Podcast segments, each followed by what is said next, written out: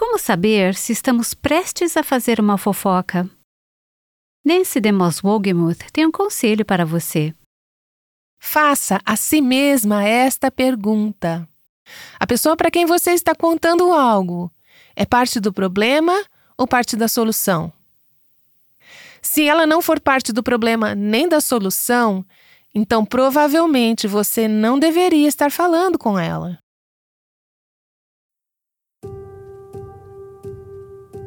Este é o Aviva Nossos Corações, com Nancy DeMoss Wolgemuth, autora de Mulheres Atraentes Adornadas por Cristo, na voz de Renata Santos.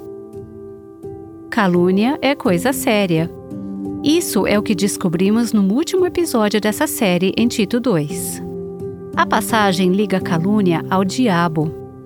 No final do programa, vamos ouvir o testemunho de Nancy, compartilhando sobre uma vez em que sua língua ficou fora de controle e como Deus lidou com seu coração. Primeiro, ela continuará com a série O Lindo Projeto de Deus para as Mulheres.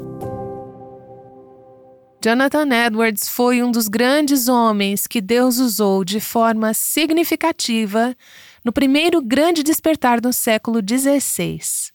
Ele era pastor, autor, um grande pensador e participante do avivamento. Sua esposa, Sarah Edwards, e ele tinham onze filhos.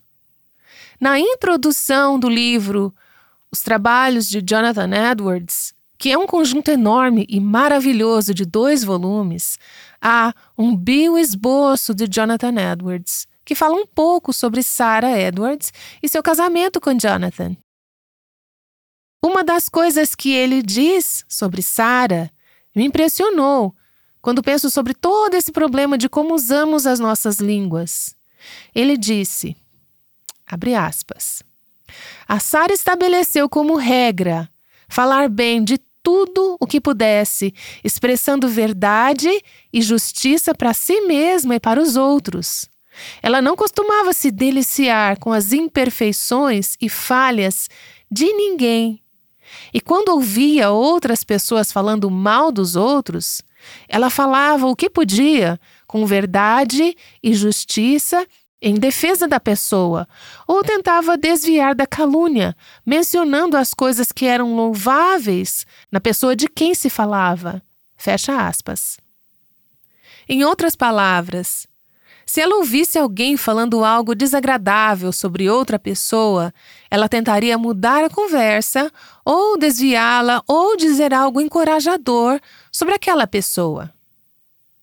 O texto continua assim, abre aspas.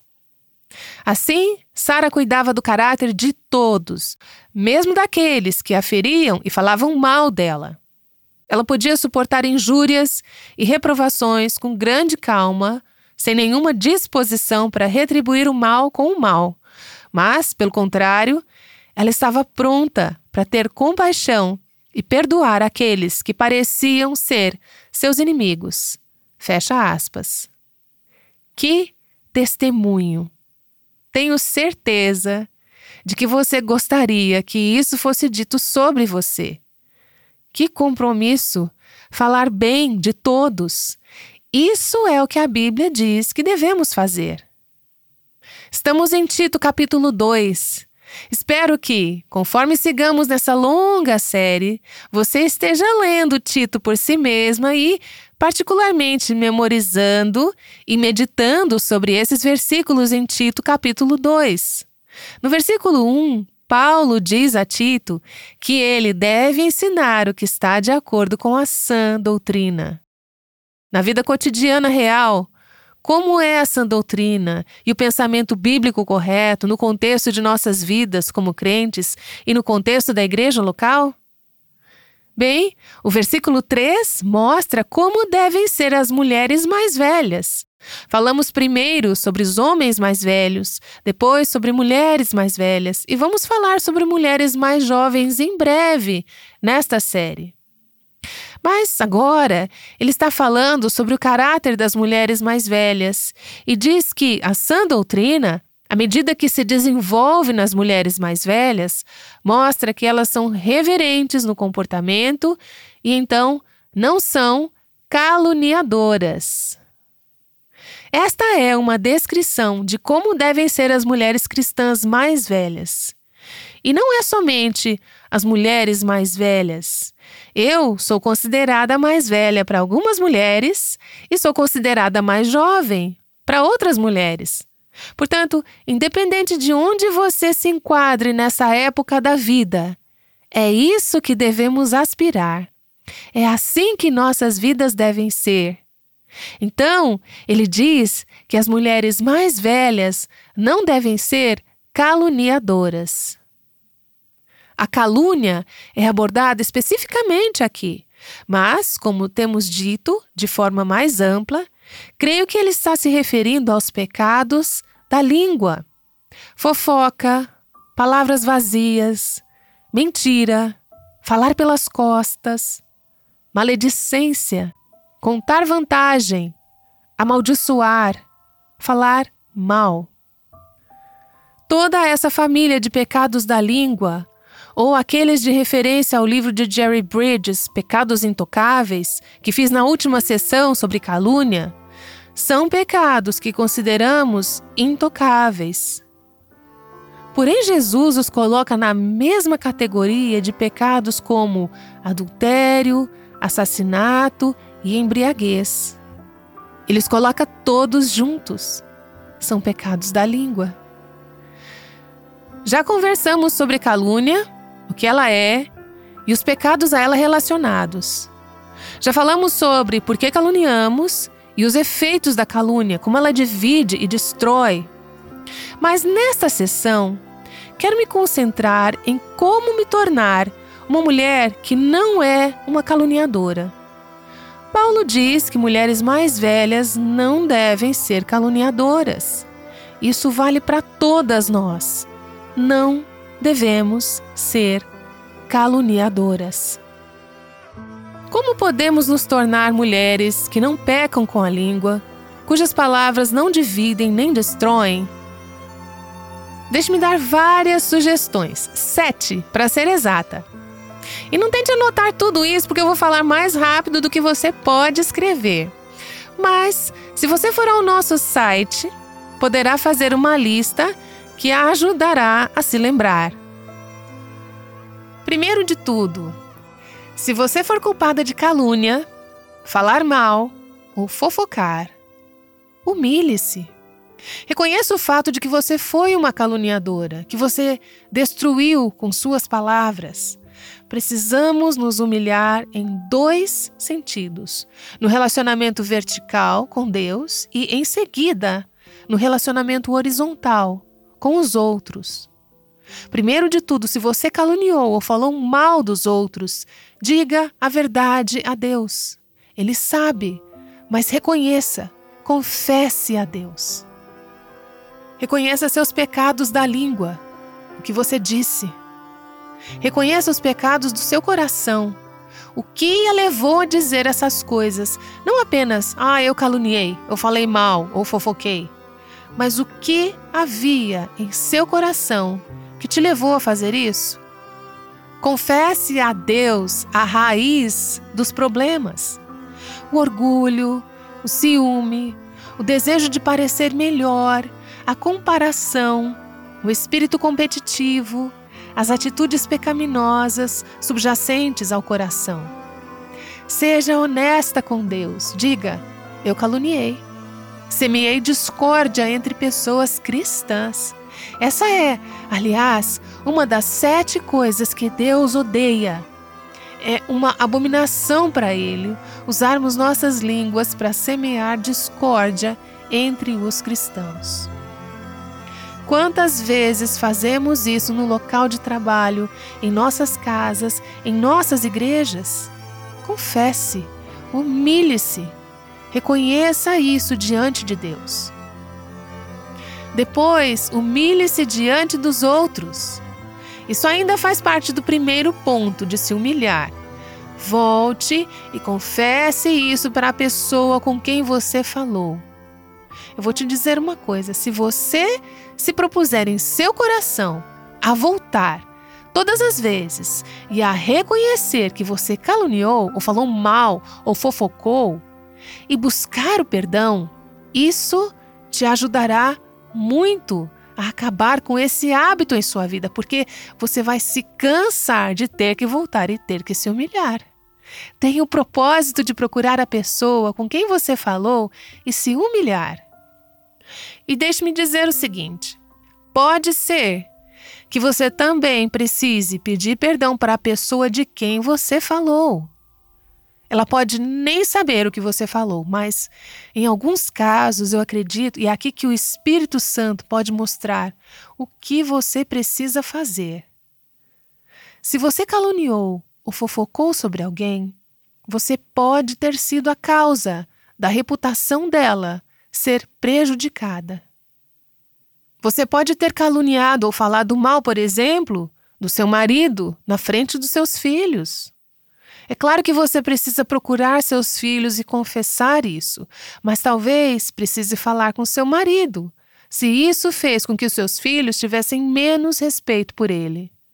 Se você enfraqueceu a autoridade e a liderança dele no lar, então volte atrás e busque o perdão dele. Humilhe-se. Você pode ter feito isso com seu pastor. Você pode ter prejudicado a liderança dele ou de outro líder. Volte e humilhe-se e busque o perdão deles. Algumas semanas atrás, uma mulher me perguntou se ela poderia se encontrar comigo e eu disse, claro, fico feliz em conversar com você. E ela veio. Nos sentamos juntas e ela começou a chorar, enquanto compartilhava comigo uma situação que eu conheci um pouco, mas não em detalhes. Ela havia se magoado e a dor se transformou em decepção, amargura e raiva em seu coração. Ela tirou conclusões com base apenas em informações parciais. Ela não tinha todos os fatos e raramente temos todos os fatos sobre uma situação. E ela se sentiu ofendida. A consequência foi que, por meses, ela viveu com amargura e ódio em seu coração por várias pessoas. Como resultado da amargura e da raiva em seu coração, ela caluniou aquelas pessoas. E Deus a convenceu disso. O Espírito Santo estava trabalhando em seu coração. E quando ela veio falar comigo, ela já estava quebrantada. Ela só queria saber o que fazer. Como ela poderia consertar isso? O que Deus queria que ela fizesse? Como ela poderia ter a consciência limpa? Nós conversamos e oramos juntas, e foi uma coisa preciosa ver como ela levou a sério esses pecados da amargura, raiva e calúnia. Agora eu posso dizer uma coisa, com base na minha perspectiva dessa situação? Ela estava muito menos errada do que talvez algumas das outras pessoas envolvidas. Porém, ela começou dizendo: não estou aqui para falar sobre o pecado de ninguém. Estou aqui para falar sobre o meu. Eu quero lidar com o meu próprio pecado. Enquanto eu a ouvia, foi de doer o coração, porque eu senti como se essa mulher tivesse sido pega no fogo cruzado dos pecados de outras pessoas. Mas ela foi muito sábia em não culpá-los, e sim em assumir total responsabilidade e ser quebrantada e se humilhar diante de Deus. Ela disse: o que eu preciso fazer? Ela já sabia o que precisava fazer, mas acho que só precisava de ajuda sobre o como faço isso. Antes de terminarmos a nossa conversa, eu disse: para começar, você gostaria de falar com uma dessas pessoas? E ela disse: sim. Eu disse: você gostaria que eu ligasse para essa pessoa para ver se ela pode vir nos encontrar agora? Ela disse: sim, eu gostaria de resolver isso. Eu fiz uma ligação. Uma das pessoas envolvidas veio, juntou-se a nós em questão de minutos e estávamos sentadas juntas. Essa mulher abriu seu coração para essa pessoa e disse a ela exatamente o que ela havia me dito. Ela disse: eu pequei contra você, eu caluniei você. Meu coração tem estado amargo. Eu prejudiquei a sua liderança. Você poderia me perdoar? Foi tão precioso observar, enquanto essa pessoa é claro, concedia graça e perdão a essa mulher. Ver a reconciliação ocorrendo diante dos meus olhos. A calúnia divide, mas falar a verdade, falar com humildade, aproxima as pessoas.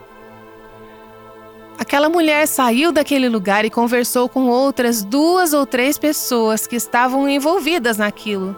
Ela se encontrou com cada uma das pessoas e disse: eu quero consertar isso. Eu falei com ela recentemente e perguntei: como você está? E ela falou: a amargura se foi. Estou livre. Ela tinha essa mágoa, essa dor, essa ferida em seu coração. Mas ao dar os passos para lidar com as atitudes e seus pecados da língua, Deus, por meio de seu Espírito, apenas removeu a amargura e a libertou. Pode ser que você precise procurar algumas pessoas e dizer: pequei contra você com o meu espírito, com a minha língua. Eu minei a sua liderança. Vá e confesse com as pessoas com quem você falou sobre outras pessoas. E adquira o hábito de se humilhar, se for culpada de calúnia, maledicência ou de fofoca. Em segundo lugar, abandone toda calúnia e maledicência. Acredito que precisamos ter uma política de tolerância zero em relação a calúnias, maledicências e fofocas como cristãos, na igreja e em nossos relacionamentos.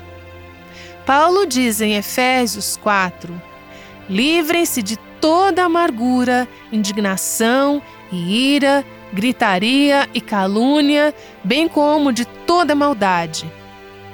Toda. Abandone.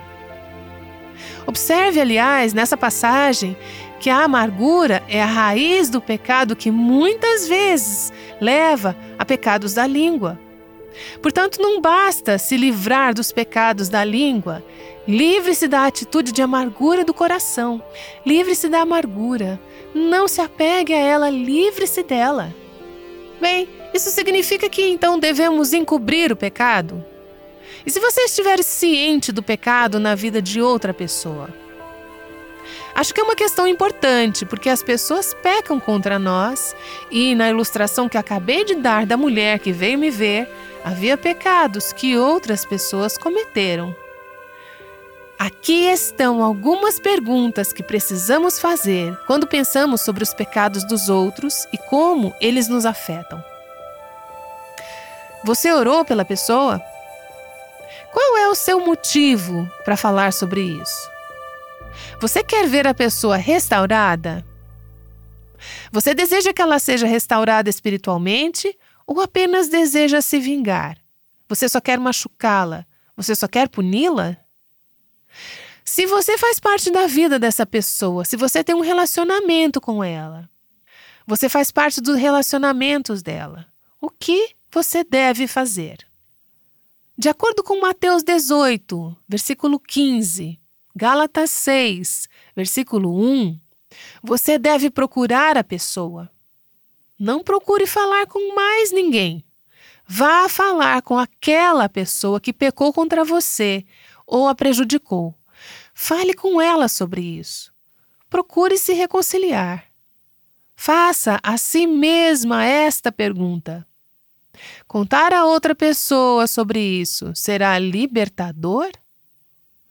Pode ser libertador, e isso é completamente diferente, mas em certos ambientes ou situações, pode ser libertador, necessário e bíblico falar com outra pessoa sobre a ofensa. Pode ser certo conversar com seu pastor ou com os anciãos sobre certas situações, ou chamar a polícia, ou contar a seu marido sobre algo que está acontecendo na vida de um de seus filhos adolescentes. Existem situações nas quais isso é apropriado.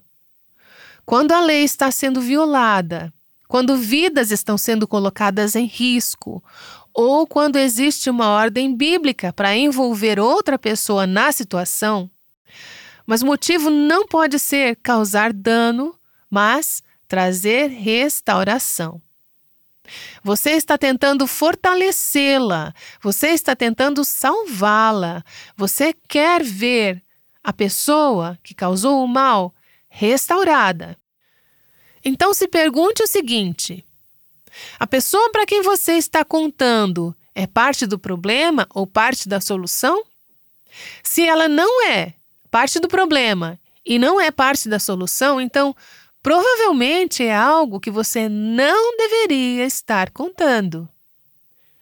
Em uma discussão sobre esse tópico, alguém escreveu uma regra ou diretriz sobre essa questão de calúnia ou maledicência. Ela disse: não passe informações depreciativas ou não elogiosas sobre ninguém, a menos que a palavra de Deus esteja dando a você autoridade e responsabilidade específicas para fazê-lo, e a pessoa para a qual você está contando também tenha responsabilidade na situação e uma necessidade de saber as informações.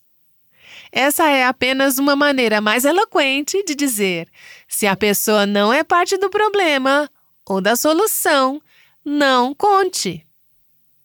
A propósito, não é apenas o que dizemos verbalmente, mas como indiquei na última sessão, precisamos ser muito cuidadosas para evitar calúnias, maledicências, malícia e fofoca quando se trata do uso da internet, quando encaminhamos e-mails ou mensagens. Vejo repetidas vezes o grande estrago que pode ser causado por mensagens encaminhadas ou repassadas. Você viu isso? Você soube disso? Temos várias listas de distribuição de e-mails e mensagens.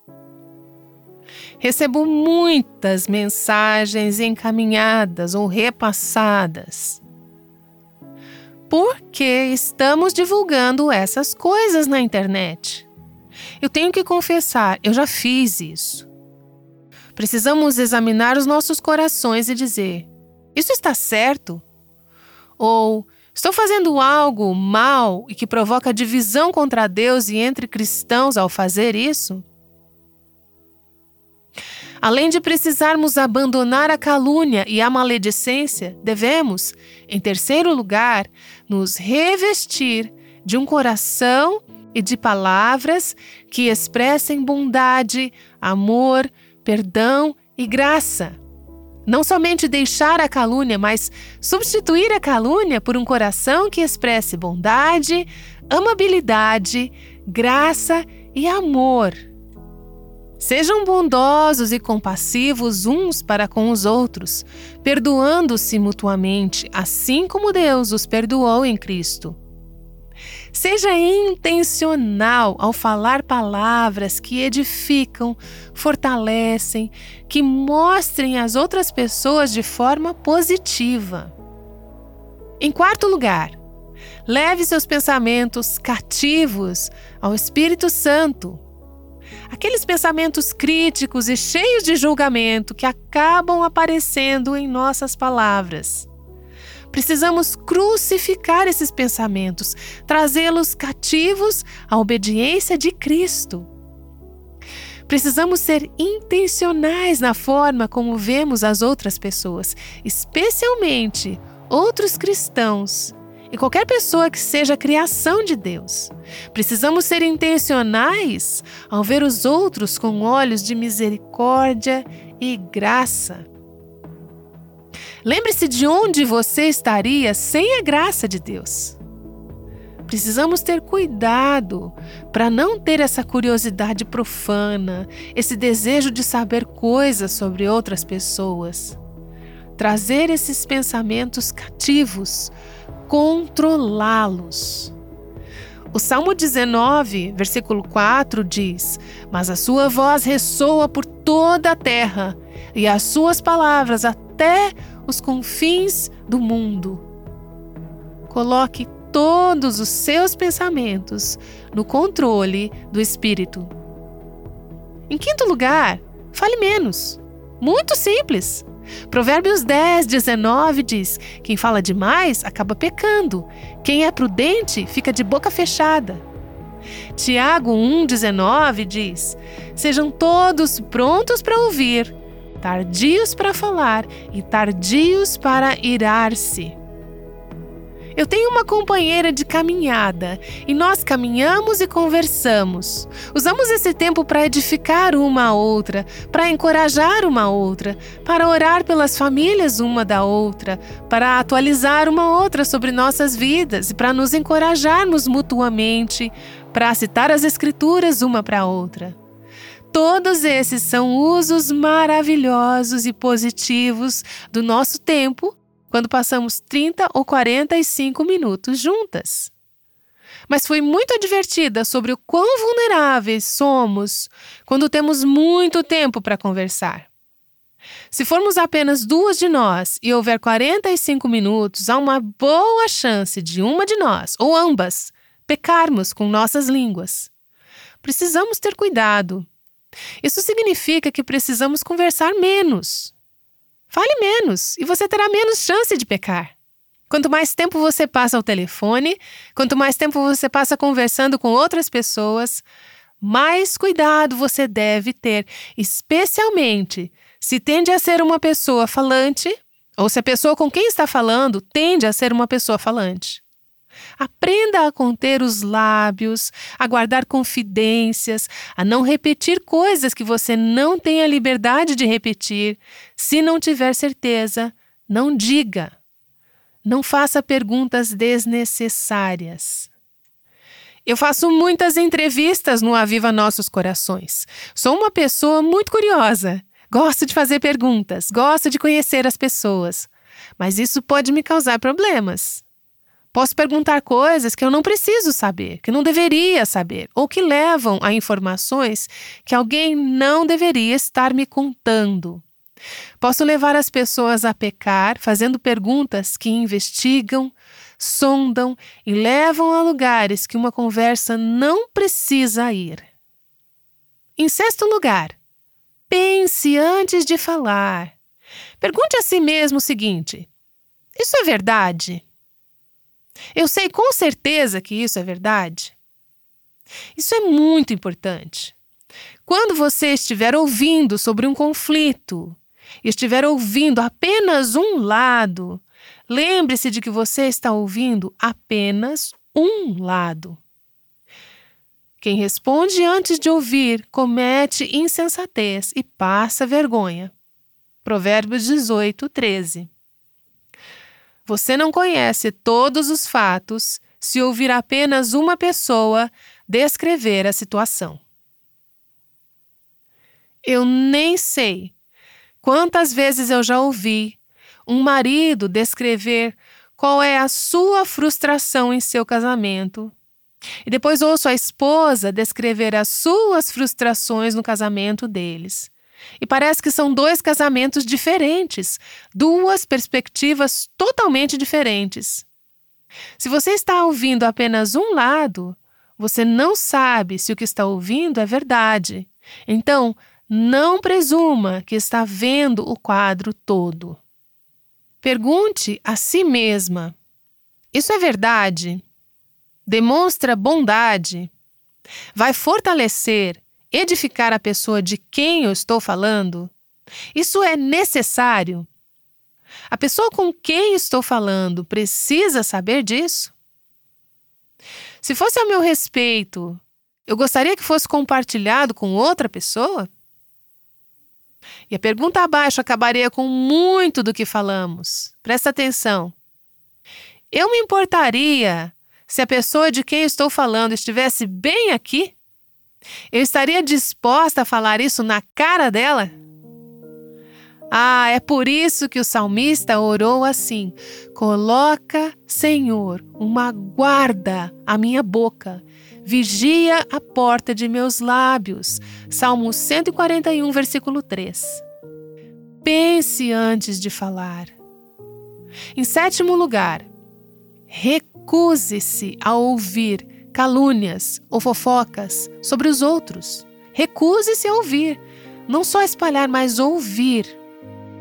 Em primeiro Samuel, capítulo vinte e quatro, versículo nove, Davi diz para Saul, que era quem queria destruí-lo: Porque o rei dá atenção aos que dizem que eu pretendo fazer-lhe mal?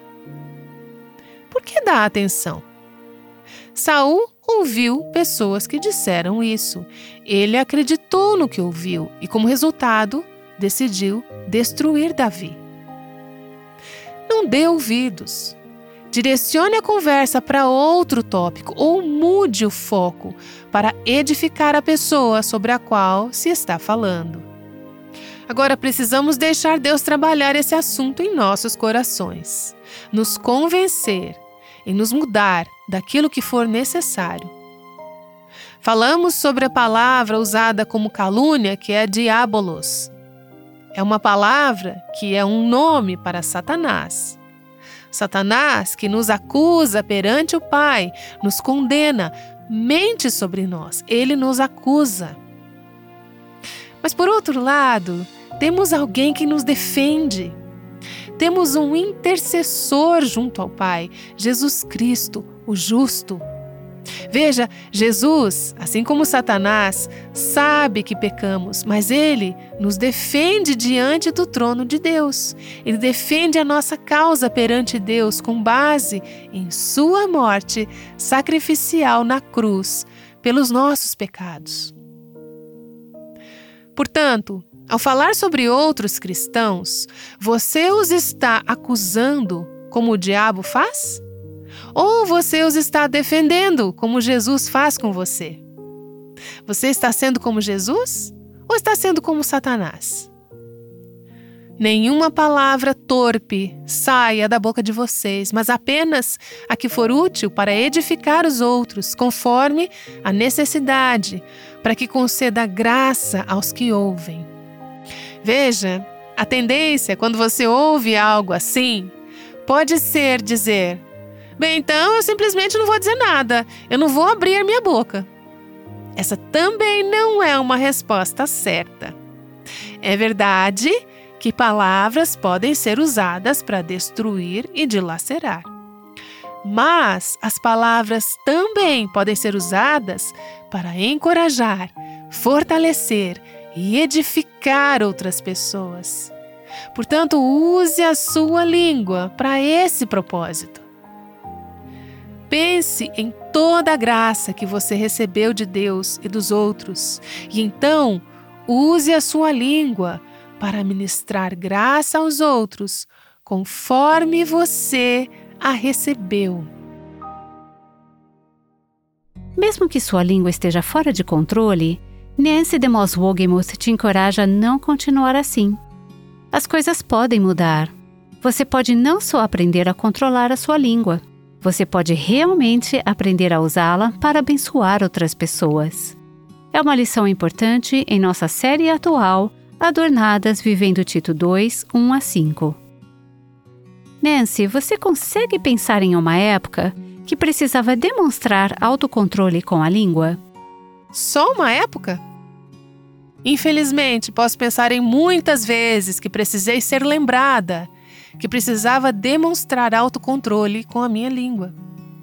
O que vem à minha mente aconteceu há duas ou três semanas. O casamento tem sido bom para mim de várias maneiras. Uma delas é ter alguém que me ama o suficiente para me ajudar a perceber quando não estou sendo cuidadosa com a minha língua. Não faz muito tempo, Robert e eu estávamos ao telefone com um amigo e começamos a conversar sobre alguns eventos atuais e algumas coisas que estavam acontecendo que me deixavam frustrada. Eu apenas comecei a dizer o que estava pensando, sem colocar um filtro na minha língua, sem pensar no que eu estava dizendo. Meu marido olhou para mim. Claro que a pessoa do outro lado da linha não conseguiu ver isso. Robert olhou para mim como quem diz: você realmente quer dizer isso? Você realmente quer falar negativamente sobre essa pessoa pública? Que belo lembrete isso foi para mim. E como sou grata por um marido que sabe que eu quero viver a beleza do Evangelho conforme está estabelecido em Tito dois, e que, naquele momento, apontou que minha reação poderia ter sido mais cheia de graça.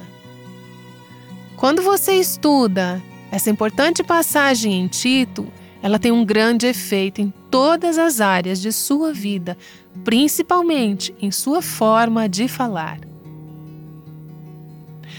Quando sou tentada a extrapolar ou pecar com minha língua, Deus costuma usar essa passagem para me fazer parar. Espero que você explore essa passagem cheia de significados ricos e instruções práticas. Para ajudá-la a conhecer este primeiro parágrafo de Tito dois de uma forma mais profunda, você pode adquirir uma cópia do livro Mulheres Atraentes Adornadas por Cristo, Vivendo a Beleza do Evangelho Juntas. Quando você adquire um livro diretamente do nosso site, é uma forma de apoiar o Ministério Aviva Nossos Corações, para que continuemos com nossa missão de chamar as mulheres à liberdade, à plenitude e à abundância em Cristo. Louvamos a Deus por sua parceria conosco nessa missão. Adquira sua cópia do livro no nosso site w w w ponto aviva nossos corações ponto com. Tito dois nos diz que mulheres sábias não devem ser dadas a muito vinho. Como você vive isso hoje? Obtenha alguns conselhos bíblicos sobre vícios no próximo episódio. Agora Nancy está de volta para encerrar em oração.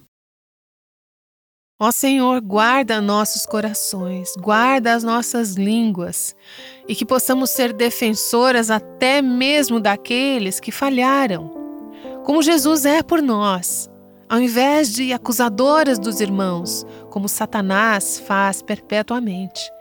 Lava-nos, limpa-nos, renova-nos, muda-nos. Que nossas línguas ministrem graça a todos com quem falamos e de quem falamos. Eu oro em nome de Jesus. Amém. O Aviva Nossos Corações, com Nancy DeMoss Wolgemuth, chama mulheres à liberdade, à plenitude e à abundância em Cristo.